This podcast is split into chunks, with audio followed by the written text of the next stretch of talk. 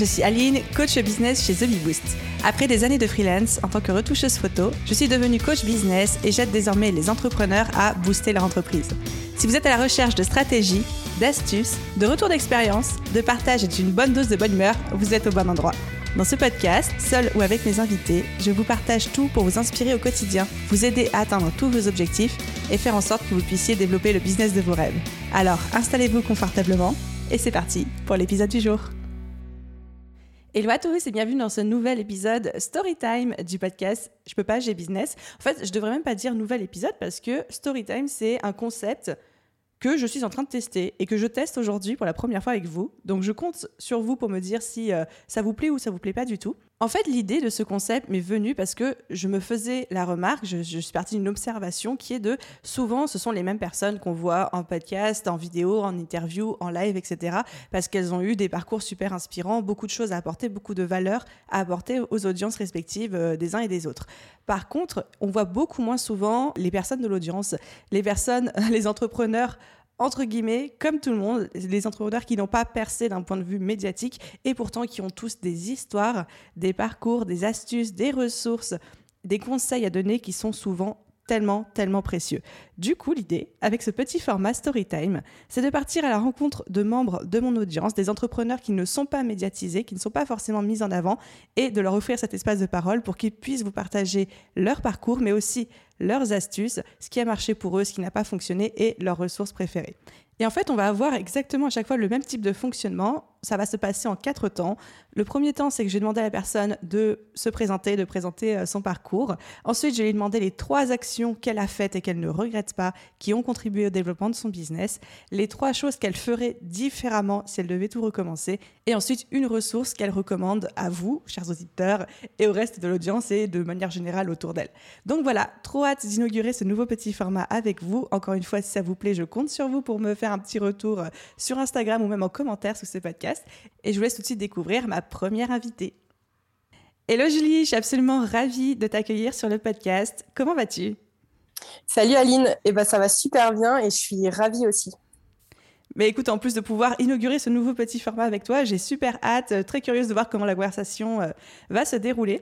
Mais du coup, pour entamer notre toute première partie, qui est toi, ton parcours, ton histoire, je vais te laisser raconter tout ça, sachant que je t'ai expressément demandé de ne pas m'en dire trop par mail en amont, parce que bah, j'ai envie de découvrir ça en même temps que les auditeurs et de pouvoir avoir mes réactions à chaud, etc. Donc, je sais juste que tu es passé de entraîneur euh, de l'équipe des Jeux Olympiques Ensuite, coach sportif et tu as tout recommencé à zéro, mais raconte-nous ton histoire, quoi. c'est ça, c'est vrai qu'on n'en a pas parlé avant.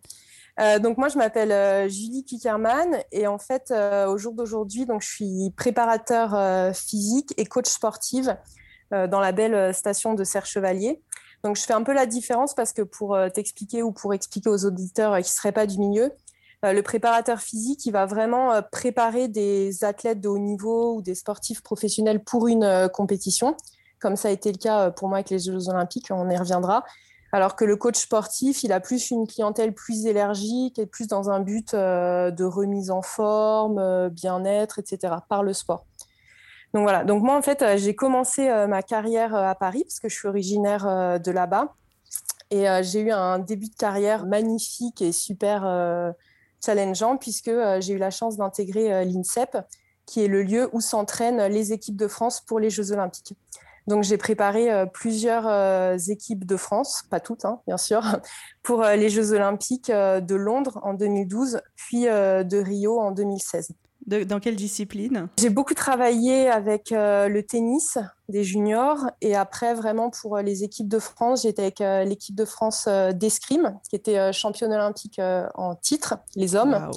Ouais, c'était vrai, c'était une sublime expérience. J'ai eu la numéro 1 française de badminton qui était numéro 2 mondiale d'origine chinoise, une très très grande championne et l'équipe de France masculine aussi de tir à la carabine.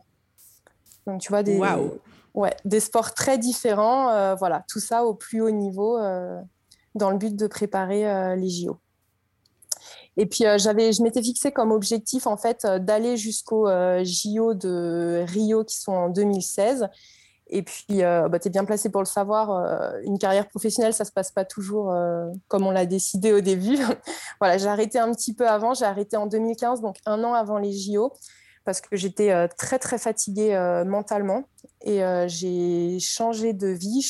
J'ai rejoint mon compagnon dans les Hautes-Alpes à Serre-Chevalier. Alors, j'ai d'abord fait deux enfants et j'ai tout recommencé à zéro. et c'est là que j'ai lancé ma carrière de coach sportive.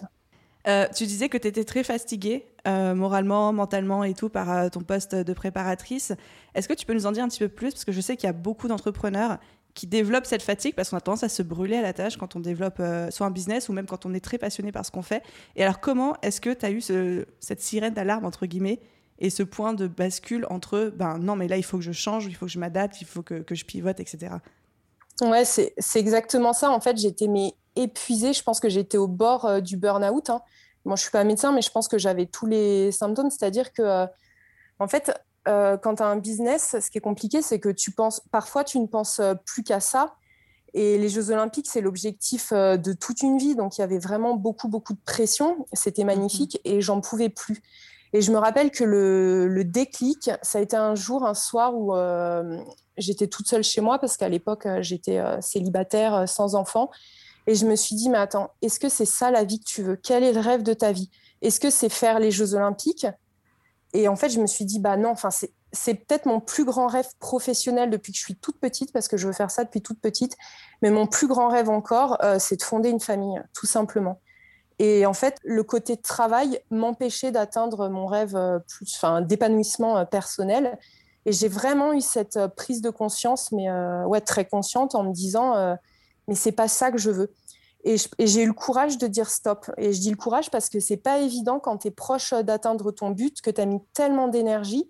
Parce que moi, ma carrière euh, professionnelle, depuis que je m'étais lancée à 18 ans, depuis que j'avais mon bac, j'y pensais euh, tous les jours. C'était l'objectif de ma vie, quoi, très clairement. Et ouais, j'ai eu le courage de dire euh, bah stop, c'est pas ça que c'est pas ça que je veux en fait. Je trouve ça hyper inspirant et en même temps, ça témoigne d'une très grande force parce que on est dans la situation où, de ce que je comprends, il y avait deux rêves qui se cannibalisaient un petit peu, en fait. L'un qui, t'empêchait d'atteindre l'autre, et de devoir renoncer à un rêve pour dire oui à un rêve encore plus grand, alors qu'on était sur le point d'atteindre nos objectifs. moi, je trouve que ça relève d'une très grande force mentale. Hein. Ouais, c'est gentil. Et c'est vrai que c'était très dur.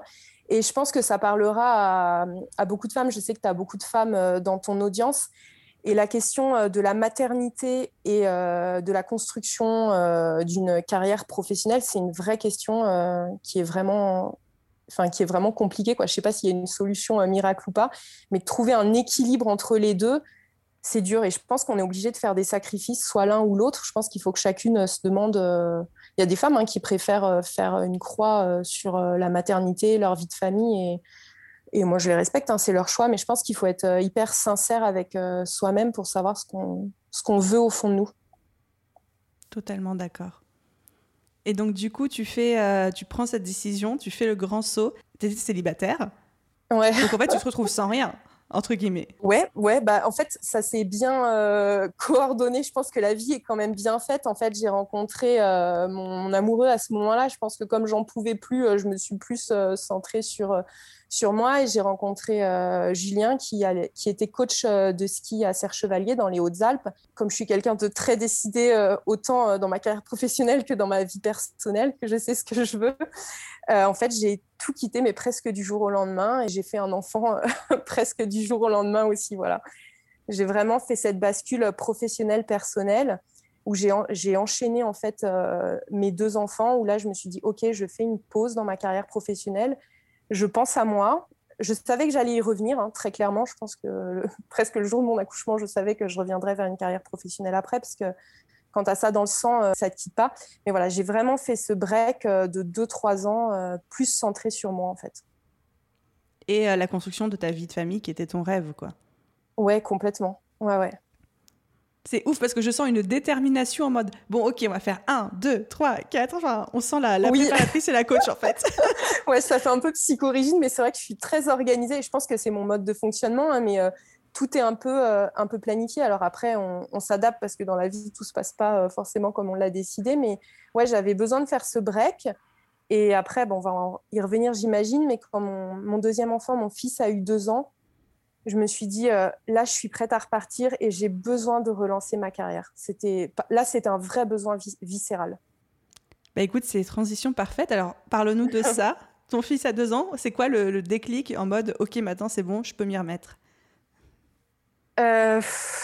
En fait, j'avais une amie euh, à Paris qui, depuis longtemps, me disait Mais tu devrais te lancer dans le coaching euh, privé, pas seulement entraîner des sportifs euh, de haut niveau, il faut que tu élargisses ta clientèle.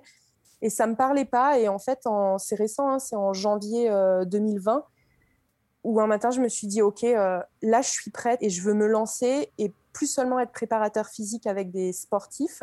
Je veux, je veux vraiment lancer, me lancer dans le coaching, le coaching sportif. Et à partir de là, c'était euh, c'était parti et j'ai mis en place euh, toute une stratégie et plein d'étapes pour essayer de me reconstruire une clientèle parce que je repartais à zéro dans une nouvelle région où personne ne me connaissait. Et justement, comment tu, tu te sentais à l'idée de repartir à zéro là où avant tu avais déjà une très belle carrière? Euh, Stressée. je me disais, je vais y arriver et en même temps, je vais jamais y arriver. Je me suis fait coacher je pense que bah, ça va te parler, euh, toi, vu que c'est ton métier. Mais si je peux donner euh, un conseil euh, à toutes les femmes en tout qui se lancent dans l'entrepreneuriat, c'est vraiment de, se faire coacher, en fait. Parce que tu vois, si je prends mon exemple, j'étais sûre, de mon produit, c'est-à-dire les séances d'entraînement. J'avais entraîné, tu vois, des champions olympiques. Donc, entraîner des femmes un peu moins sportives, ça me faisait, ça me faisait pas peur, clairement. Mais par contre, je me suis dit, oula, mais comment ici je vais me faire connaître comment je vais trouver ma clientèle. C'est là que je pense que c'est important euh, de se faire euh, coacher pour faire les choses euh, par étapes et les faire correctement. C'était un coaching plutôt stratégie, type coaching de groupe, formation en ligne ou individuel, ou c'était un coaching mindset? C'est un coaching individuel. En fait, bah, depuis mes débuts, hein, même quand j'étais à l'INSEP, j'ai une coach personnelle qui est située sur Paris. Je la cite parce que je lui dois une, je lui voue une reconnaissance éternelle. Elle a, bouleversé ma vie. Elle s'appelle euh, Sylvie Lemaire. Et avec elle, ça, a vraiment été de la stratégie de, carrière, de communication sur comment, OK, tu arrives dans une nouvelle ville, tu es inconnu, tu as beau avoir entraîné des champions olympiques, bah, tu es, inconnu, il faut être très humble, je pense. Et comment, euh, comment se relancer, en fait. Incroyable. Donc, tu te sentais stressée. Et la question que je me pose, parce que je me la pose à moi-même régulièrement, c'est quelle est la part qu'on donne à notre ego quand on doit recommencer tout à zéro, là où avant on avait une carrière entre guillemets florissante? J'allais dire, enfin très modestement, mais je pense être quelqu'un de modeste. J'ai pas j'ai pas un énorme ego. Je suis plutôt quelqu'un qui se remet euh, constamment euh, en cause, même maintenant avec un business qui marche bien. Euh, je suis tout le temps en train de me reformer, de me remettre en cause. En fait, par moments, ça, ça m'agaçait d'avoir les réactions des gens qui me disaient ah bon, mais tu travailles dans le sport? Et j'ai envie de dire, dire mais vous vous rendez pas compte la carrière que j'ai eue avant. Enfin, moi avant, je mangeais tous les jours à côté de Teddy Riner. j'ai bossé à côté de Serena Williams, tu vois, et c'était c'était dur d'être euh, d'être inconnu. Et en même temps euh, je savais qu'il fallait qu'il fallait passer par là et je l'accepte euh, je l'acceptais très bien tu vois. Est-ce que tu as ressenti un peu le syndrome de l'imposteur ou ouais si c'est ça le syndrome de l'imposteur quand tu t'es relancé avec ce nouveau pivot où tu te disais ah bah non je suis super confiante bah, de par mon expérience passée j'y vais non, je ne l'ai pas ressenti, euh, ce syndrome. Je pense que je l'ai plus ressenti en tout début de carrière, euh, quand j'étais à l'INSEP, que j'étais vraiment euh, jeune, une fille à 24 ans. Mais si tu veux, j'avais une telle formation, parce que j'ai été formée pendant de nombreuses années, tu vois, je ne me suis pas improvisée coach comme ça. Et j'avais après une telle expérience que ça, je pense que je ne l'ai pas trop ressenti. Je trouve ça très inspirant. Ah, c'est gentil. Et donc, tu, te, tu, commences à mettre en place ton plan d'action, de communication, ta stratégie euh, marketing pour te faire connaître. Est-ce que tu peux nous citer trois actions que tu as faites qui, pour toi, ont généré un maximum de résultats? Je pense que la première action que j'ai faite, c'est de définir euh, ma clientèle euh, idéale et le réseau de communication par lequel j'allais me faire connaître. Et en fait, j'ai jamais lâché là-dessus. C'est-à-dire que moi, mon réseau, c'était Instagram je me suis dit, OK, Facebook, je fais le choix de ne pas me développer et ma clientèle, euh, ma clientèle idéale, pareil, euh, je l'ai définie. Et en fait, j'ai su rester euh, concentrée là-dessus. C'est-à-dire que je voyais autour de moi d'autres coachs émerger, ce qui n'est pas forcément facile hein, quand tu vois la concurrence qui arrive. Et j'ai su ne pas m'éparpiller et me dire, OK, c'est pas grave. Moi, je suis sûre de mon produit Je suis sûre que ma clientèle idéale, c'est les femmes de 50 ans, etc. Enfin, entre autres. Hein. Je suis sûre qu'avec ce type de femme working girl, un peu comme moi, je suis sûre que ça va matcher. Et ça, j'ai jamais lâché ça en fait ce qui n'empêche pas de faire euh, de temps en temps des petites retouches. Euh, enfin, faut pas rester euh, bien en tête et sans, jamais voler. Mais tu vois, j'ai été très focus là-dessus. Donc, déterminer vraiment ta clientèle cible, ton réseau social principal et te mettre des œillères sur tout le reste, résister au syndrome de l'objet brillant, résister à la pression de la concurrence qui monte et qui parfois, on pourrait se dire, bon, bah, il faut que je pivote et que je change parce qu'il y a plus de concurrence, etc. Cool. Ouais, ce qui n'est pas facile, hein. ça c'est vraiment pas, facile. Donc j'ai mis ça en place. Et après, euh, autre chose que j'ai su faire, c'est de savoir euh, prendre du recul un peu, lever le nez de, de ce que je proposais et de segmenter mon temps. En fait, euh, je m'explique. Tu vois, moi, mon travail principal, c'est faire des séances de coaching, donc les préparer et après faire le suivi des séances, parce que les filles, je les laisse pas comme ça dans la nature. Et je pourrais passer tout mon temps à chercher le plus de clients possible, blinder mes journées avec 10 heures de coaching pour euh, concrètement augmenter mon chiffre d'affaires. Mais très tôt, je me suis dit que si je voulais durer dans le temps, ce qui est mon but, et avoir euh, vraiment les, personnes que je vise en coaching, parce que je m'étais carrément, pour la petite anecdote, euh, mis une liste de noms de femmes que je voulais coacher, en fait, dans mes clientes idéales.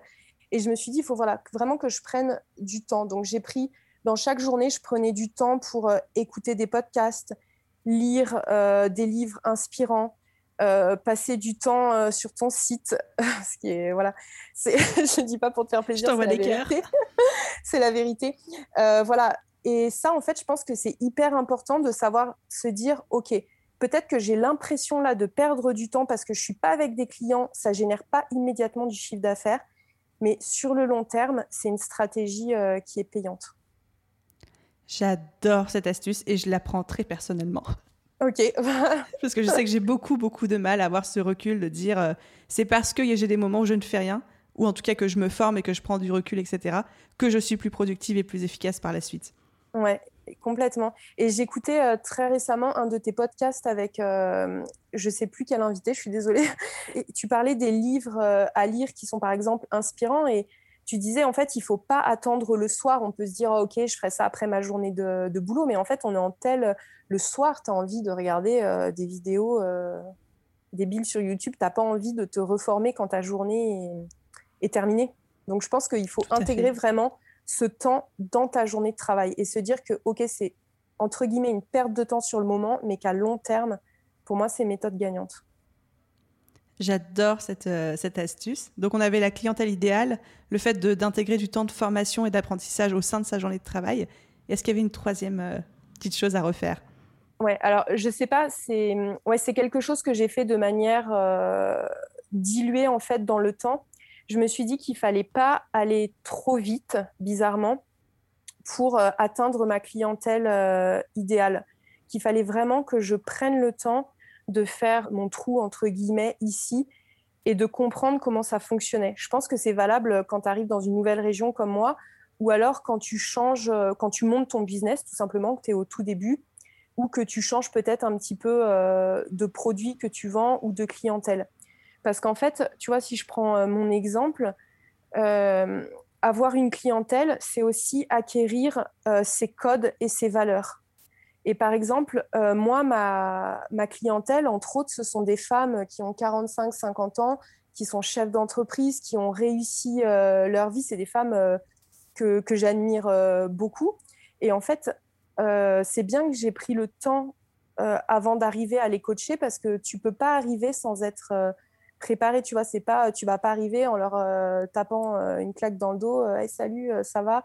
Et ça, j'aurais pas été capable de les coacher à 25 ans même quand j'étais coach en équipe de France, parce que certes, j'avais les contenus euh, physiques, de par, euh, enfin sportifs de par ma formation, mais en termes de code et de valeur, j'étais pas préparée. Tu n'avais pas la maturité, en fait. Euh. Exactement.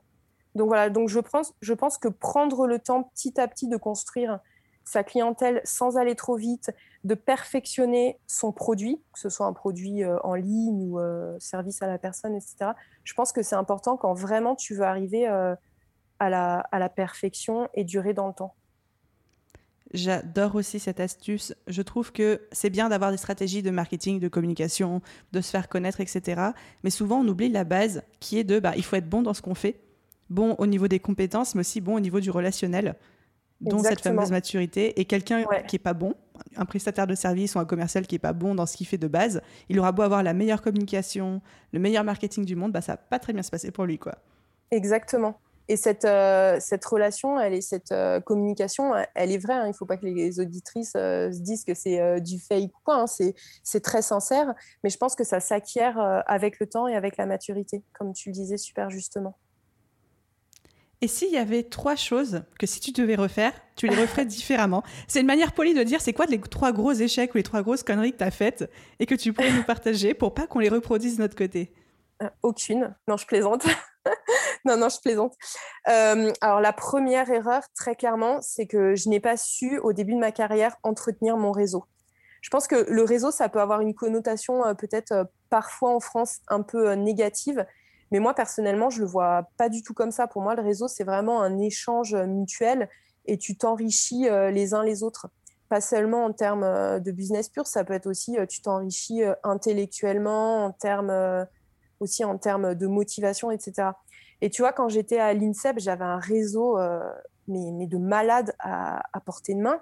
J'ai voilà, je je mangeais à la, c'est tout bête, hein, mais je mangeais à la cantine euh, à côté de champions olympiques.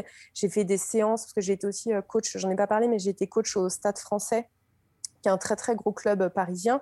Et j'ai fait des séances en salle de muscu à côté de Patrick Bruel qui s'entraînait à côté de moi.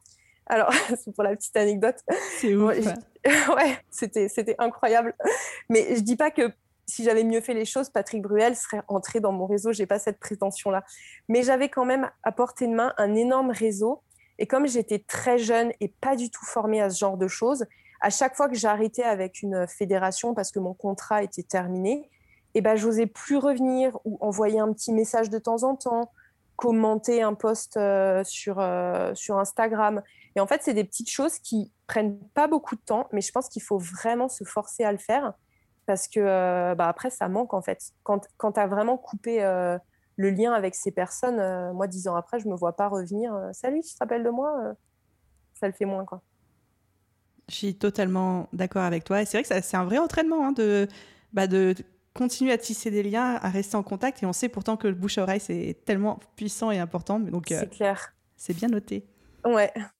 En deuxième chose que je changerais, c'est que j'ai, on n'en a pas parlé lors, de mon introduction, mais j'ai voulu euh, reprendre très très prématurément après la naissance euh, de mon deuxième enfant, mon petit Sacha.